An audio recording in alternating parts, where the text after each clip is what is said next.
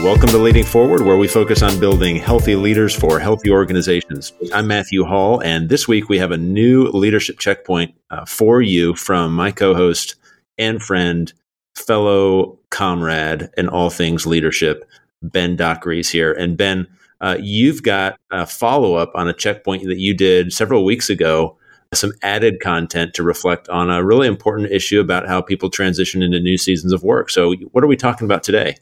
Yeah, that's right. Uh, so every leader has a chance to step into new opportunities, whether that's in the same organization or within within the organization into a new role or new opportunity. And so we talked about some key things like the quality of your life and the quality of your job or your start will largely be determined by the quality of the questions that you ask, for example. And one of the key questions that you need to ask is what situation are you actually stepping into?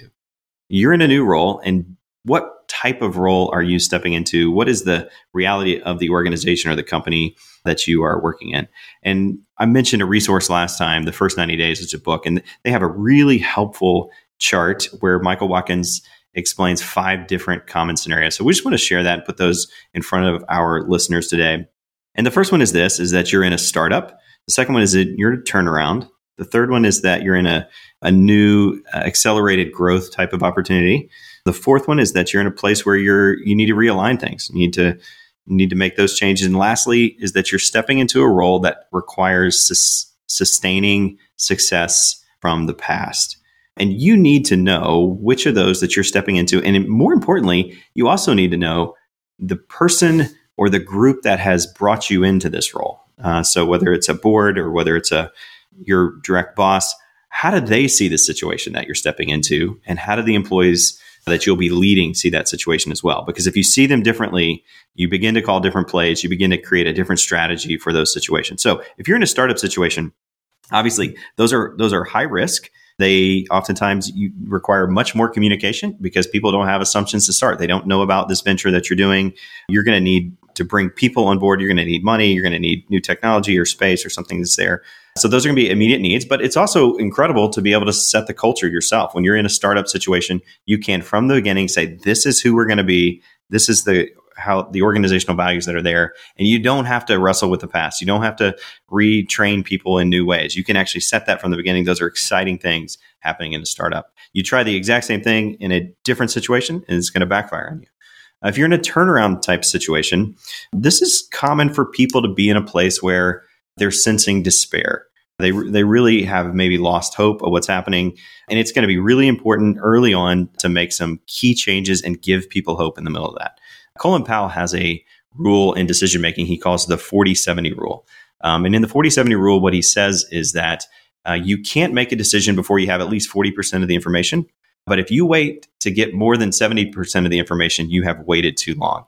And so if you wait too long, everybody else is already going to see it and you're in a leadership role. You need to have instincts that not just anyone can make once all the data is actually in. Uh, but if you make a decision before you have 40%, you haven't done enough homework. You actually, you're going to be misfiring, shooting from the hip in a way that is unhelpful. Uh, you think about a quarterback in a situation, you wait too long, you get sacked.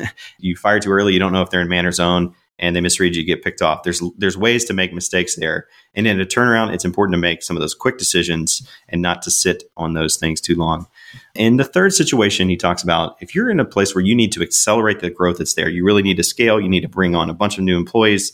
You're going to be managing things on your team like overworking. People are going to be excited about all the growth. They're going to be excited about what's happening. You're going to have to figure out how do you actually uh, curb some of the appetites to uh, work too much or too hard in bringing in a bunch of new employees to help grow and to scale what's happening there, you're going to have to help them embrace the culture and know how it is you do things inside of your organization. And so that would be key.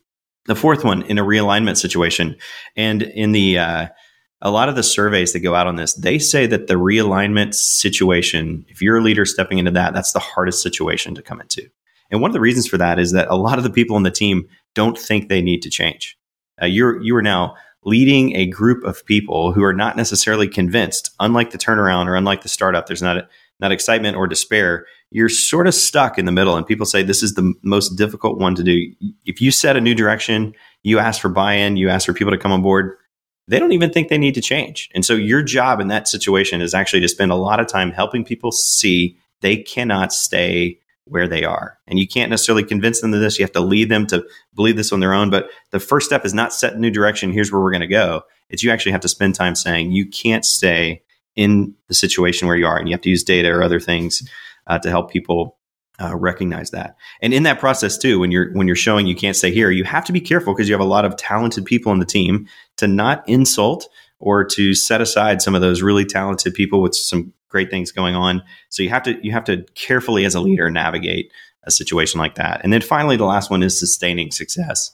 And this is oftentimes the hardest thing to do is, you know, who filled in after Michael Jordan stepped away? And no one remembers, right?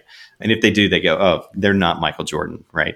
And, and so anytime you're following a, a successful leader, you have to recognize that that is the situation that governs the expectations that you're in. And so you need to set achievable objectives for yourself and achievable objectives for others that are there. Oftentimes people step into this role and they try really, really hard to make a difference, to make a name. They swing for the fence on something.